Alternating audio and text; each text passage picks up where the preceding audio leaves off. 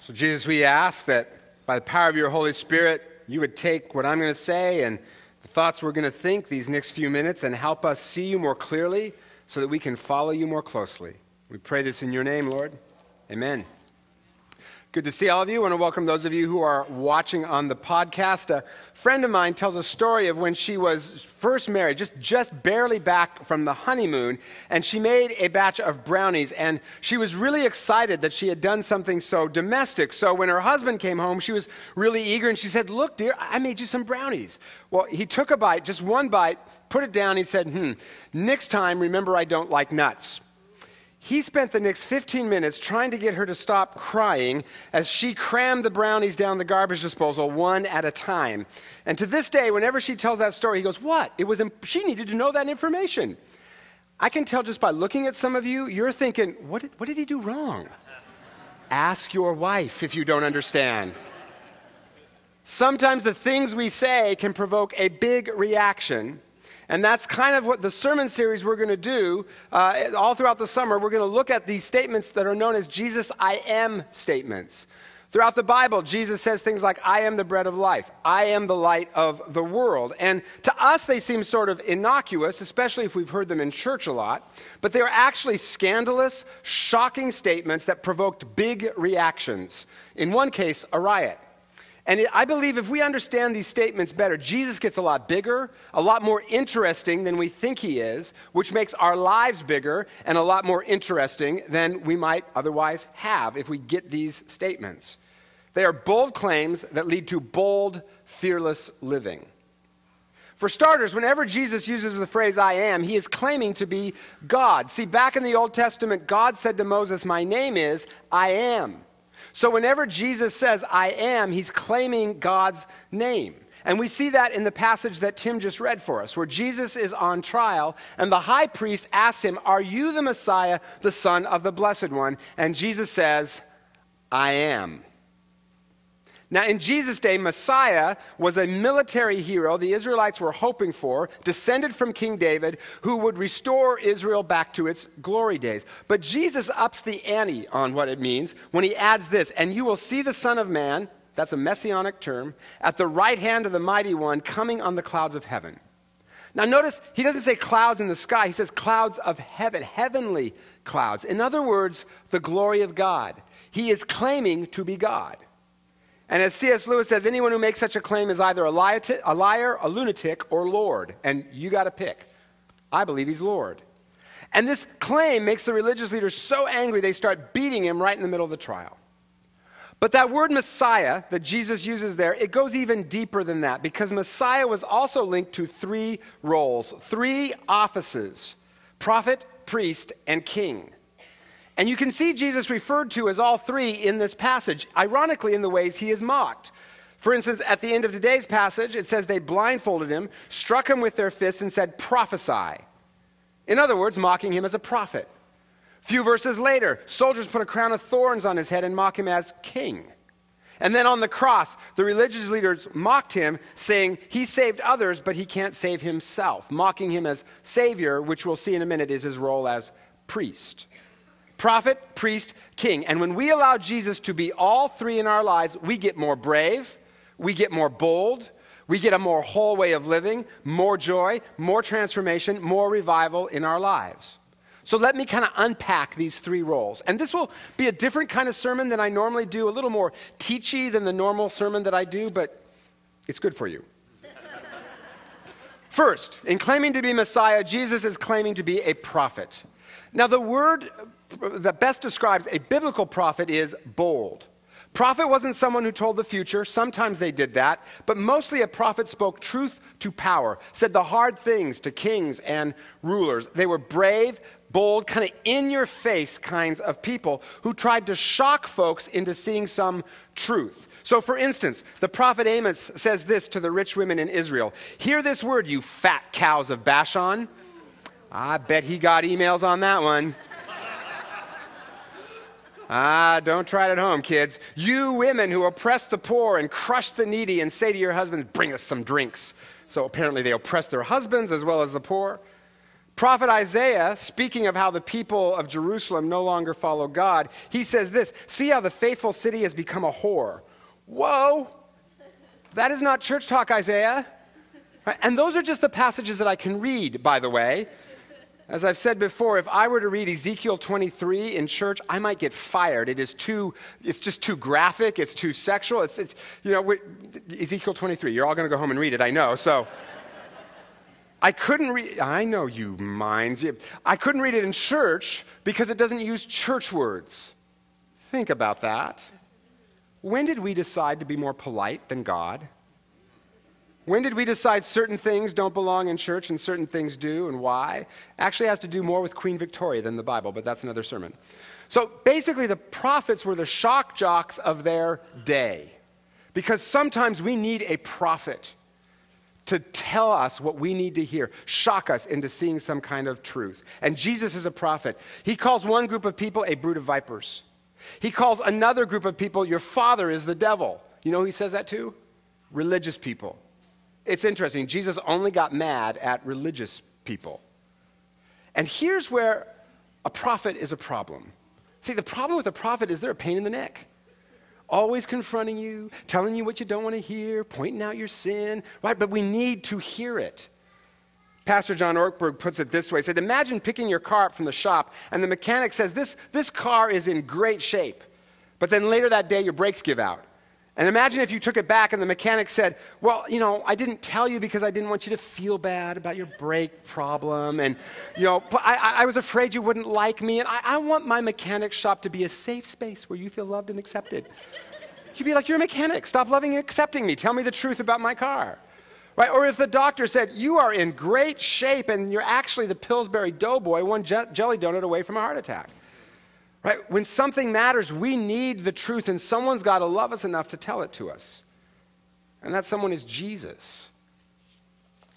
See, now Jesus, he, he loves us so much, he's going to say, you know, here's where you can grow. He doesn't ever do that in a way that shames or blames us, but he does convict us. And as I've said before, conviction is different than shame and guilt. Shame and guilt says, I am wrong. Conviction just says, I've done wrong. And we need that so we can grow. See, here's the fundamental question Who tells you what's good for you and what isn't? Who tells you what will bring you life and what won't? Now, you may think, well, I'm an adult. I can think for myself. That's charming. no, you don't and neither do I. We take our cues from the culture. Or you guys are liking this better than over there. Anyway. Nine o'clock wasn't awake yet. We take our cues from the culture, we take our cues from the people around us. And here's where the Bible is so important because in it, God tells us what is good for us and what isn't, even if what is good for us is harder, as it often is. But what do we do when we hear what we don't want to hear? When God says something we don't like, what do we do? We ignore it? or we explain it away. The one I hear the most often is, you know, the Bible was written a long time ago and it was a different culture, and some things are just cultural and they don't apply anymore. Sometimes I'll hear people say, well, you know, in this church we have women pastors. Doesn't the Bible say you shouldn't have women pastors? So obviously there are some things that are just cultural and we can ignore them. Okay, that's a terrible argument. And it's not why we have women pastors here. I'll get to that in a minute. See, here's the problem with the cultural, that's just cultural argument. Where do you stop? I can make an argument, for instance, that we don't need to take care of the poor anymore, even though it's all over Scripture that we should. I could say, you know, back then there was no safety net, no government safety net, but now we have one, so we're off the hook. Or I could make an argument that you don't need to stay married to the same person for life. I mean, that was for that culture back then when people only lived until they were 35 or 40. I mean, you can put up with anyone for that long, but nobody can stand someone for 50 years. Goodness sake, right? See, some of you are laughing too hard at that. See, where do you stop with that argument? Well, then, why do we have women pastors? Simple. It's biblical. Because, yes, there are some passages in the Bible that say that women shouldn't lead. There are those passages. There are other passages where women do lead. Deborah, Junia, who's called an apostle, Priscilla, the first proclaimers of the resurrection, were women.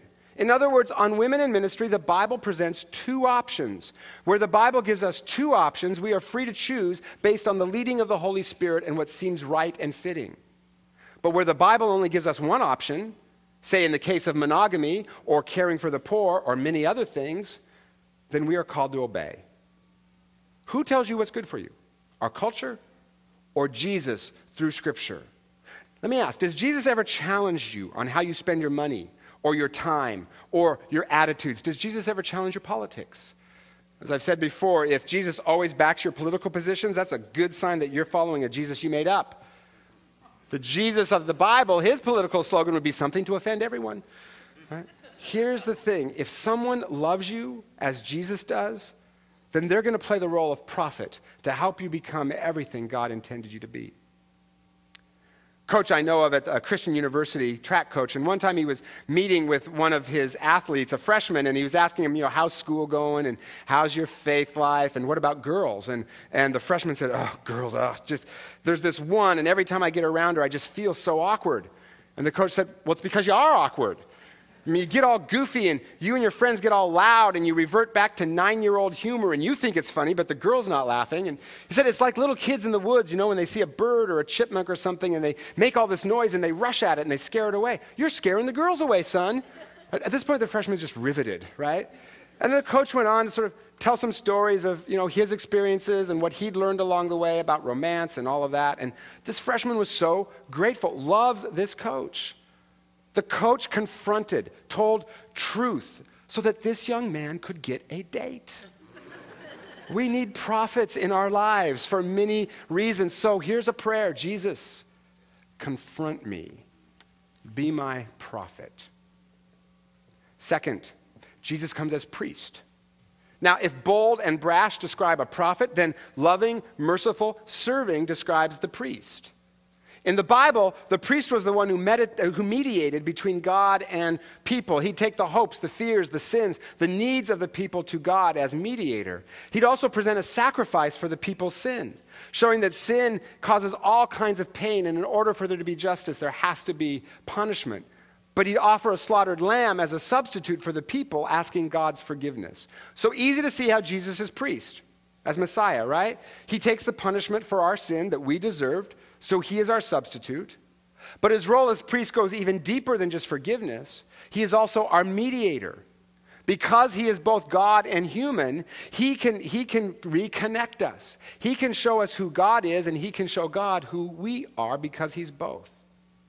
Plus, it also means he understands us, stands in our place. The Bible says we do not have a high priest, Jesus, who is unable to sympathize with our weakness, but we have one who has been tempted in every way, just as we are, yet he did not sin. In other words, Jesus understands our lives. He's been there. One of you told my wife recently about a young couple you know who they just had their second child. So they were exhausted, kind of not really themselves. And as they were leaving the hospital with the baby, they got their toddler strapped into the car seat, and the toddler was screaming and crying. And then they strapped in the baby, and the baby was crying. And the wife got in the front seat, sat down, and she was crying.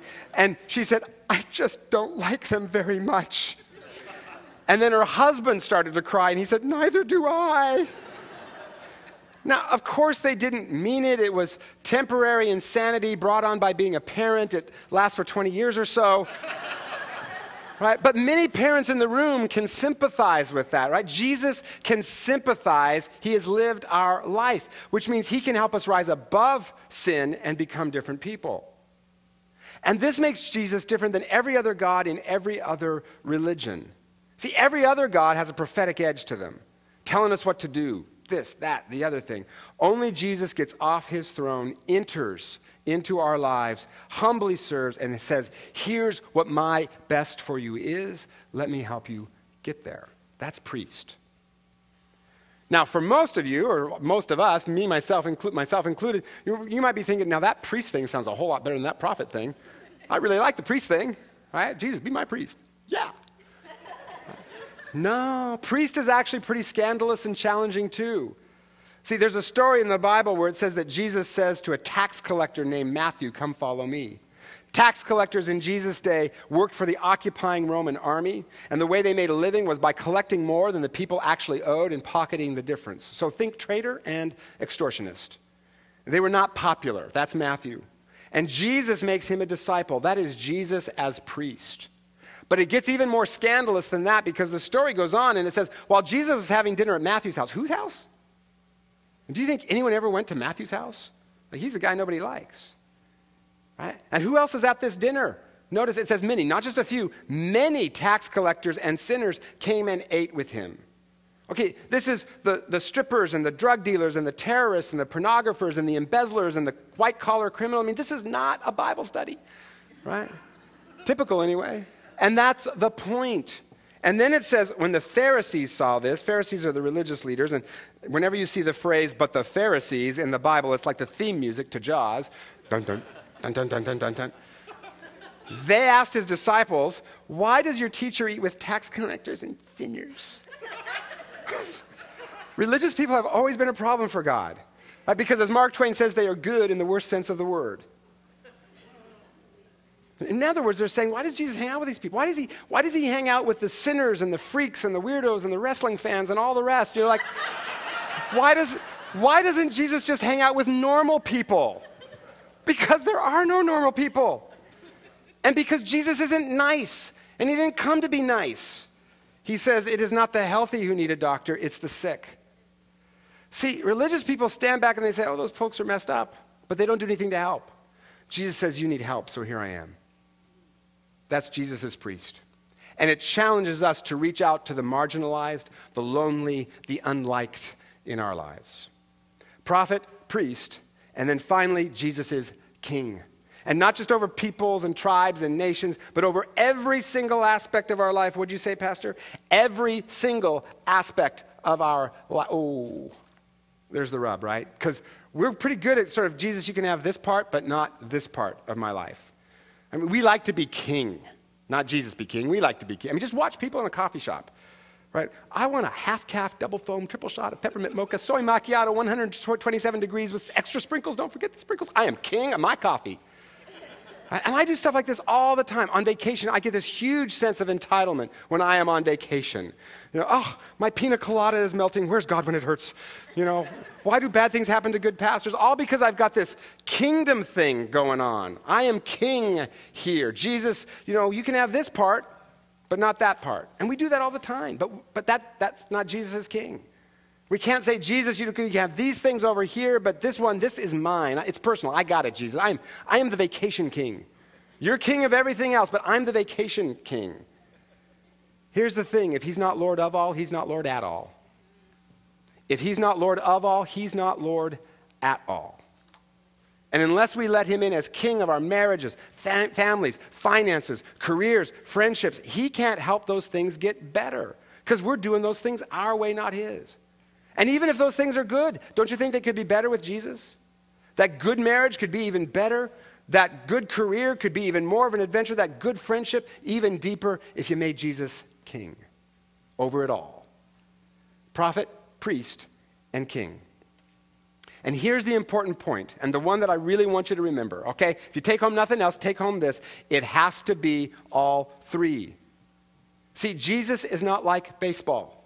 Okay, I know that was an abrupt shift, but just go. Jesus likes baseball because it's heavenly, but he is not like baseball.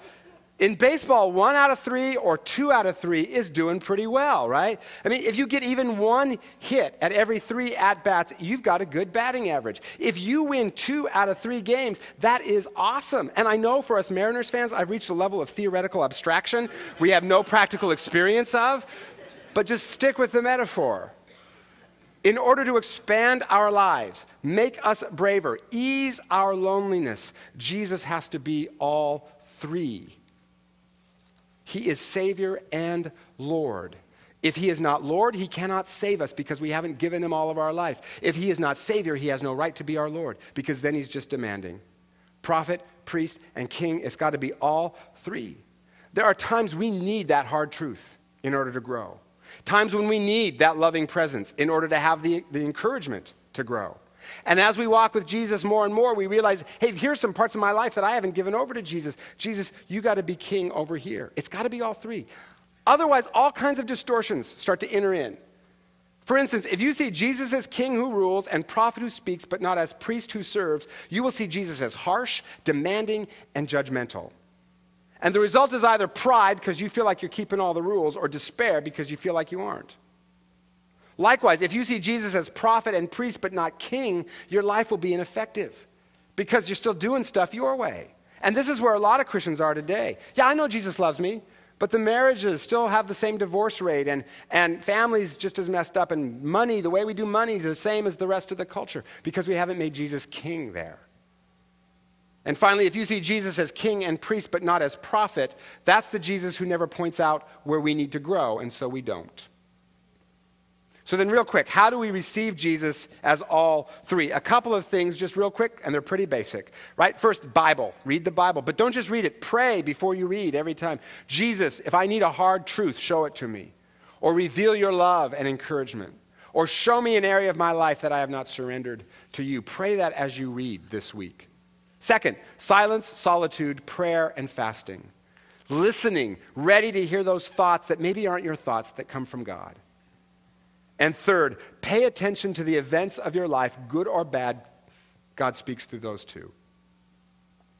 There's a man named John Perkins. Some of you have met him. I've met him. Very inspiring African American man who has worked for racial reconciliation and helped to get poor people out of poverty. And he tells a story of when he was a young man campaigning for civil rights in Mississippi back in the 60s. And after a march, there were seven vans carrying African American students back to their, to their colleges. Well, right near the county line, a patrol car pulled over one of these vans. And later, Perkins got a call telling him that those students had been put in jail. So he got two other pastors, and they headed to the jail to bail him out. But on the way, Perkins had this thought I wonder if this is a trap to get the leadership of the march. Sure enough, when they arrived, there were dozens of cops, and they grabbed Perkins and they said, You're not in Simpson County anymore, you're in Brandon now, and it's different. And they began to just, they just beat him very severely. Perkins said their faces were so full of hate they looked like white devils. And they beat him very badly and they threw him into jail. Well, later that night, Perkins said Jesus began to comfort him and show him his presence, as any good priest would do, but then also began to challenge him. Perkins said this For the first time, I saw what hate had done to those people. Those policemen were poor. They saw themselves as failures. The only way they knew how to find a sense of worth was by beating us. It made them feel like somebody. When I saw that, I couldn't hate back. I said, God, if you let me get out of this jail alive, I want to preach a gospel that will heal these people too. And he said, even though the students who were watching him that night were just sure that he was dead or about to die, he survived. And after that, he said, My call to preach the gospel now extended to white people as well. And ever since then, he has helped many, many people climb out of poverty. He has brought all kinds of healing and reconciliation in Mississippi, but also in places all around the world. Very inspiring man. Jesus came to him as priest but also as prophet, called him to love those who were hard to love, and then claimed to be king over Perkins' entire career and preaching, extending it to the people that had been so cruel to him. And the result was all kinds of healing and wholeness and reconciliation and revival. Prophet, priest, king. Ask Jesus, before you leave, ask Jesus to reveal to you which of those three you need more of in this season of your life. Ask him to be prophet who calls you to grow, and priest who assures you of his love, and let him be king over it all. Because when Jesus is prophet, priest, and king, all three, we are changed and we become agents of change in God's world that so desperately needs to be revived. So, will you let him be all three for you starting today? Jesus, speak the hard word. We don't want to hear it. We fight it, but speak the hard word when we need to hear it. And Jesus, show us your love and encouragement. And Lord, we want to surrender it all, not some. We want to surrender it all to you. By the power of your Holy Spirit, help us to do that because we cannot do it without you, Jesus, our prophet, our priest, our king. Thank you. In your name, amen.